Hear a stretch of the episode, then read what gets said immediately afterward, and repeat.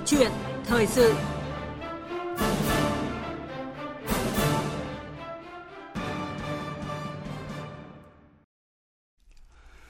Thưa quý vị và các bạn, Bộ Giáo dục và Đào tạo vừa công bố 32 sách giáo khoa đã vượt qua vòng thẩm định sẽ được đưa vào học đường áp dụng giảng dạy từ năm học 2020-2021 theo lộ trình đổi mới chương trình giáo dục phổ thông. Cuối tháng 11 này thì Bộ Giáo dục và Đào tạo sẽ lấy ý kiến rộng rãi trên mạng về dự thảo thông tư hướng dẫn chọn sách giáo khoa và dự kiến ban hành vào tháng 12. Sau đó thì các địa phương phải thành lập hội đồng và công bố kết quả lựa chọn sách.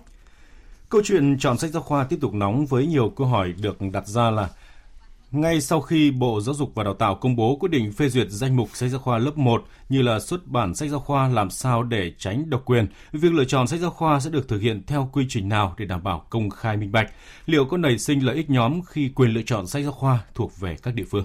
Vâng, và dưới góc nhìn của tiến sĩ Nguyễn Văn Cường, Đại học Potsdam, Cộng hòa Liên bang Đức, chuyên gia quốc tế, chuyên gia cố vấn xây dựng sách giáo khoa, chúng tôi tiếp tục bàn luận về vấn đề này. Mời quý vị và các bạn đặt câu hỏi hoặc là nêu ý kiến bình luận qua số điện thoại là 0243 934 1040 và 02435 563 563. Bây giờ thì mời biên tập viên Lê Thu bắt đầu cuộc trao đổi ạ. Vâng, cảm ơn biên tập viên Phương Anh và biên tập viên Đức Hưng ạ. Và xin cảm ơn tiến sĩ Nguyễn Văn Cường đã tham gia chương trình hôm nay. Dạ. Vâng, thưa ông, nghị quyết 88 của Quốc hội về đổi mới chương trình sách giáo khoa thì có nêu là các cơ sở giáo dục được lựa chọn sách giáo khoa dựa trên ý kiến của giáo viên, học sinh và phụ huynh học sinh theo hướng dẫn của Bộ Giáo dục và Đào tạo. Và luật giáo dục à, năm 2019 thì lại có quy định là Ủy ban Nhân dân tỉnh, thành phố quyết định lựa chọn sách giáo khoa vì vậy mà có nhiều ý kiến cho rằng là so với nghị quyết 88 cho phép các giáo viên được lựa chọn sách giáo khoa phù hợp uh, thì cái quy định trong luật giáo dục năm 2019 uh, giao Ủy ban Nhân dân tỉnh quyết định việc lựa chọn sách giáo khoa là một bước lùi và cái thông tư hướng dẫn uh, chọn sách giáo khoa của Bộ Giáo dục và Đào tạo thì cũng đi theo hướng của luật uh, giáo dục năm 2019 này. Vậy quan điểm của ông ra sao về hai cái quy định này? À, tôi thì không nghĩ rằng đây là một bước lùi. À mà tôi nghĩ rằng à, đây là lần đầu tiên Việt Nam thực hiện à, chính sách một chương trình à, nhiều bộ sách giáo khoa cho nên tôi đánh giá rằng đây là một cái sự à, à thận trọng và có trách nhiệm của Quốc hội Việt Nam. Dạ. À, điều quan trọng là chúng ta thấy rằng cái chương trình cái, cái chủ trương một chương trình nhiều bộ sách giáo khoa nó đã đi vào thực tiễn và nó đã phát huy ngay tác dụng. Vâng. À, sau chưa đầy một năm kể từ ngày công bố chương trình giáo dục phổ thông mới thì đến nay à, Bộ Giáo dục đã vừa công bố à, 4 đến 5 bộ sách à, cho lớp 1 thì đây là một cái bước tiến rất là lớn của Việt Nam. Tôi đánh giá đây là cái cái bước tiến mang tính đột phá về việc quản lý sách giáo khoa ở Việt Nam và rất là đang phù hợp với xu hướng quốc tế. Vâng, à, sở dĩ mà có nhiều ý kiến khác nhau và có nêu là cái việc uh, chủ yếu là do cái lý do là quyền được chọn sách giáo khoa đấy ạ. À, dự thảo thông tư hướng dẫn chọn sách giáo khoa dự kiến ban hành vào tháng 11 của Bộ Giáo dục và Đào tạo thì à, à, có quy định là việc lựa chọn sách giáo khoa được trao quyền cho Ủy ban Nhân dân cấp tỉnh, thành phố. À, thưa ông là cái việc mà giao cho địa phương tự chọn sách giáo khoa thì liệu có tiềm ẩn những cái nguy cơ tiêu cực trong cái quá trình lựa chọn không? À, thực ra nếu mà nói là tiềm ẩn những nguy cơ tiêu cực thì nếu mà uh, chọn ở cấp tỉnh hay chọn ở cấp trường uh, đều có thể xảy ra. Uh, nhưng mà điều quan trọng là để tránh cái những cái tiêu cực trong cái quá trình chọn sách thì chúng ta phải có những cái uh, quy chế và có những biện pháp quản lý uh, minh bạch thì sẽ uh, phòng tránh được những cái uh, vấn đề đó. Vâng, nhưng mà sẽ rất dễ xảy ra cái trường hợp là uh, một địa phương chỉ chọn một bộ sách giáo khoa để mà dễ quản lý.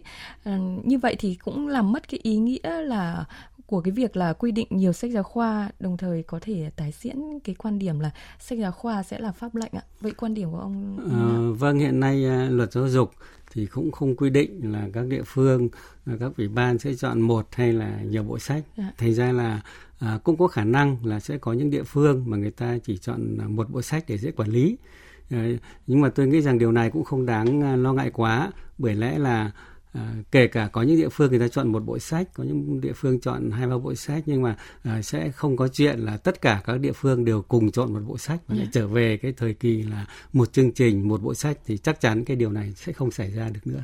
Vâng. À, vậy thì cái xu thế mà chọn một bộ thì à, được nhiều tỉnh theo ừ, cũng có thể ờ, dễ xảy ra cái tình trạng cạnh tranh khốc liệt và xuất hiện cái tình trạng lợi ích nhóm trong việc ờ, chọn sách giáo khoa. Vậy theo ông thì uh, chúng ta cần phải làm gì để uh, tránh được cái việc mà lợi ích nhóm hoặc là cái việc uh, đi đêm của các nhà xuất bản để cái có thể là địa phương nào đó chọn những cái bộ sách của mình ạ? À, vâng, à, để mà tránh được những cái tiêu cực này thì rõ ràng là chúng ta cần phải có một cái chính sách quản lý minh bạch cho cái việc này. Trước hết ờ, tôi thấy rằng rằng là hiện nay ờ, bộ giáo dục đang đi theo hướng đó tức là bộ giáo dục sẽ soạn thảo các thông tư hướng dẫn uh, một cách rất là tỉ mỉ các cái, cái quy trình chọn sách và sau đấy là các địa phương sẽ phải thành lập các cái hội đồng thì uh, trong hội đồng thì sẽ có thành phần của các cái lực lượng khác nhau trong đó tôi nghĩ rằng uh, lực lượng uh, giáo viên sẽ phải đóng cái vai trò uh, quan trọng trong hội đồng này và nếu mà cái quy trình uh, chọn sách cũng như là cái việc uh, uh, quản lý kiểm soát minh bạch thì tôi nghĩ rằng nó sẽ uh, uh, tránh được những hiện tượng tiêu cực có thể xảy ra. Vâng, có một câu hỏi của thính giả có gửi đến là uh, theo ông thì cần uh, tạo điều kiện như nào để các cơ sở giáo dục, uh, các giáo viên có thể được lựa chọn những cái bộ sách giáo khoa khác không phải khác với cái bộ mà uh, bộ sách giáo khoa của tỉnh chọn ạ? Như là một cái tài liệu tham khảo ạ? Vâng, nếu mà uh, tỉnh chọn một bộ sách chỉ có nghĩa rằng là à, cái cuốn sách đó được sử dụng chính thức ở nhà trường tức là học sinh phải mua vào theo cuốn sách đó ừ. còn lại thì à, à, giáo viên cũng như nhà trường thì à, lại là hoàn toàn tự do trong việc tham khảo các tài liệu khác và theo tôi thì tôi rất là à, khuyến nghị rằng trong trường hợp nhà trường đã có một bộ sách lựa chọn cho học sinh thì nhà trường rất nên được tạo điều kiện để mua các cuốn sách khác để làm tài liệu tham khảo cũng như là tài liệu à, học liệu bổ sung cho giáo viên để sử dụng trong việc chuẩn bị bài giảng riêng cũng như là có về thể là làm các cái phiếu bài tập cho học sinh dựa trên các cái tư liệu đó. Vâng, à, thưa ông đây là lần đầu tiên mà chúng ta thực hiện à, việc giao cho địa phương lựa chọn sách giáo khoa và cũng là à, lần đầu tiên năm đầu tiên năm học tới chúng ta sẽ thực hiện một chương trình nhiều bộ sách giáo khoa. À, để cho địa phương lựa chọn thì cũng rất vẫn có thể xảy ra những cái tình huống là lựa chọn chưa thực sự phù hợp với nhu cầu cũng như là thực tế của địa phương ạ. Vậy theo ông thì à, làm sao để mà à, việc lựa chọn sách giáo khoa có cái sự linh hoạt hơn cho các địa phương à, để có thể chọn bộ này không phù hợp là chúng ta có địa phương có thể có một cái sự mở hơn để lựa chọn những cái bộ sách khác thực sự phù hợp với địa phương. À, thứ nhất thì phải nói rằng là À, các cái bộ sách mà đã được à, bộ giáo dục à, giáo dục thẩm định thì đều đã được thẩm định rất là kỹ càng. Và những cuốn sách đó hoàn toàn có thể sử dụng ở nhà trường phổ thông với tư cách là sách giáo khoa. Cho nên là một tỉnh khi mà chọn một cuốn sách A hay cuốn sách B thì nó đều hoàn toàn có thể sử dụng được ở phổ thông. À, tuy nhiên cũng không loại trừ là à, sau một thời gian sử dụng thì người ta giáo viên người ta phản ánh người ta cảm thấy là cuốn sách khác có thể phù hợp hơn hoặc là lại xuất hiện một cái cuốn sách mới trên thị trường nữa yeah. Dạ. thì cái điều này thì à, các tỉnh hoàn toàn có thể tổ chức lại à, cái việc chọn sách giáo khoa chứ không nhất thiết là một cái cuốn sách giáo khoa chỉ được chọn một lần và dùng cho cả trong chục năm thì không bắt buộc như vậy. Vâng. À, tuy nhiên à, mong muốn rằng cái việc lựa chọn ngay từ đầu đã được tổ chức một cách rất là à, bài bản, bài bản à, quy mô và rất là thận trọng thì để cho cái quá trình lựa chọn nó chính xác nhất để một cuốn sách nó tương đối ổn định à, trong cái thời gian sử dụng để nó có thuận lợi cho cái việc triển khai cũng như cho cái việc mua sách của phụ huynh nữa. Dạ vâng ạ. À, thưa quý vị và các bạn, à, câu chuyện thời sự hôm nay thì có chủ đề là địa phương được à, chọn sách giáo khoa làm sao để tránh độc quyền và lợi ích nhóm với sự tham gia của tiến sĩ Nguyễn Văn Cường.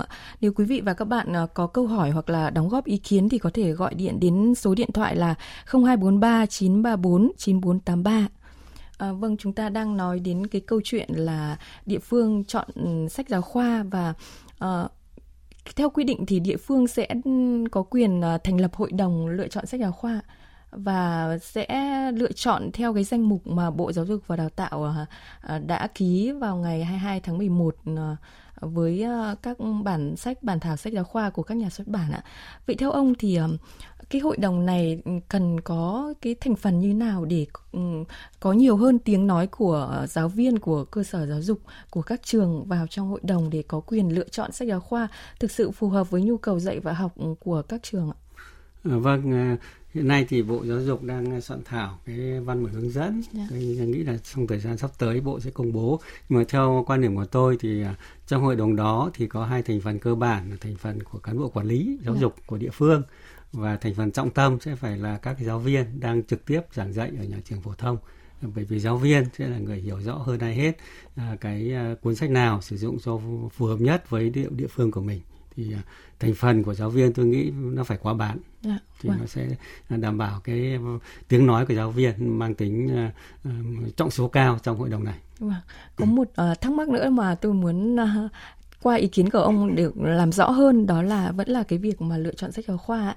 Ông có thể nêu những cái ưu và nhược điểm của cái việc mà uh, tỉnh lựa chọn sách giáo khoa, ủy ban nhân dân tỉnh được quyền lựa chọn sách giáo khoa với cái việc là nếu chúng ta để cho giáo viên hoặc là cơ sở giáo dục mà địa uh, cơ sở giáo dục tức là các trường đấy, lựa chọn sách giáo khoa. À, vâng, hai cái uh, quy trình này thì nó đều có những mỗi một quy trình nó đều có những cái ưu điểm và nhược điểm khác nhau yeah. Dạ. chứ khó có thể nói là cái cái cái cách giải quyết nào là duy nhất uh, đúng hay duy nhất có ưu điểm uh, chẳng hạn nếu mà để cho uh, địa phương các trường tự chọn thì nó sẽ có cái ưu điểm là cái sự tự quyết của bản thân các trường đó yeah. Dạ. mỗi một trường tự quyết định cái bộ sách giáo khoa cho trường của mình thế thì nó tăng cái quyền tự chủ tự quyết của nhà trường đấy là cái ưu điểm nhưng mà nó lại có cái nhược điểm yeah. Dạ. là mỗi một trường có thể chọn những cuốn sách khác nhau à, hai xã khác nhau có thể dạy hai bộ sách khác nhau thế thì ví dụ hoặc là hai tiểu khu khác nhau à, dạy hai cuốn sách giáo khoa khác nhau thế thì khi mà con em của các phụ huynh họ chuyển chỗ ở thì yeah. Dạ. các cháu nó chuyển trường này từ trường này sang trường khác thì nó có cái bỡ ngỡ nhất định à, khi mà à, phải thay đổi sách giáo khoa thì đấy là cái nhược điểm còn à, à, khi mà để cho địa phương à, ủy ban nhân dân à, tỉnh chọn sách giáo khoa tương đối thống nhất ở trong tỉnh thì nó tránh được hiện tượng đó à, tuy nhiên nó lại có một nhược điểm khác là như vậy là tỉnh sẽ à, chọn thay cho tất cả các trường và các. Dạ. trường có thể có cảm giác là mình không được tự quyết cái việc chọn sách giáo khoa của mình thành ra là mỗi một mô hình nó có những ưu nhược điểm khác nhau và uh, trong cái bước đầu mà thực hiện một chương trình một uh, nhiều bộ sách thì tôi thấy là cái phương án mà hội đồng nhân tỉnh chọn cũng là một phương án có thể là uh, tin tưởng và chấp nhận được Vâng, để ủy ban nhân dân tỉnh uh, lựa chọn thì như ông nói là ở hội đồng thì cần phải có thành viên uh, của giáo viên quá bán đúng không ạ? Vâng, tôi vâng. thì tôi nghĩ rằng là điều kiện uh, Ờ, nhất định phải như vậy vâng. giáo viên cần có tiếng nói lớn trong hội đồng này thì vâng. À, nó sẽ tăng cường cái tính à, khách quan cũng như là cái việc lựa chọn mang tính chính xác hơn vì giáo viên người ta hiểu rõ ừ, về cái cuốn sách giáo khoa nào là phù hợp nhất vâng, như vậy thì cũng phần nào hài hòa giữa hai cái yếu tố mà tôi đưa ra hỏi ông là à, hai nơi hai hai bộ phận được lựa chọn sách giáo khoa ấy. Vâng đúng rồi, theo con đường nào thì cũng là đại diện giáo viên sẽ có quyền quyết định khi mà nhà trường mà lựa chọn thì cũng có thành phần lãnh đạo nhà trường và thành dạ. phần giáo viên mà tỉnh lựa chọn cũng tương tự như vậy. Ở tỉnh thì lại có điều kiện chọn giáo viên tốt, có đại diện của nhiều trường khác nhau chẳng hạn. Yeah. Dạ. Đó, thì cũng không phải là giáo viên của một trường thì theo như nó cũng mang tính đại diện tương đối ạ. Dạ, vâng. Thưa ông qua số điện thoại 0243 934 9483 thì chúng tôi đã nhận được ý kiến của thính giả. Tôi là Phan Bá Bường ở xã Việt Xuân, huyện Vĩnh Tường, tỉnh Vĩnh Phúc. À, về vấn đề sách giáo khoa có nhiều bộ khác nhau thì tôi chỉ có ý kiến thế này. Thứ nhất mà nói là tôi thấy có những chi tiết cần thiết phải thay bởi vì có những từ bây giờ chẳng hạn trong miền Nam gọi là chồi xanh, ở miền Bắc gọi là mầm non, à, ở trong miền Nam gọi là chồi non và thế cho nên là đúng là tôi nghĩ là phải có những bộ sách để phù hợp với từng vùng. Thế nhưng tôi lăn tăn ở cái việc là uh, bây giờ đề thi chung của bộ mà tôi thường nghe nói là nội dung thi đều có trong chương trình giáo dục. Thế vậy thì các bộ sách giáo khoa này khác nhau thì có liên quan gì cái đề thi không? Tôi uh, thưa vị uh, uh, khách mời. Vâng, xin cảm ơn ý kiến của thính giả và xin mời tiến sĩ Nguyễn Văn Cường.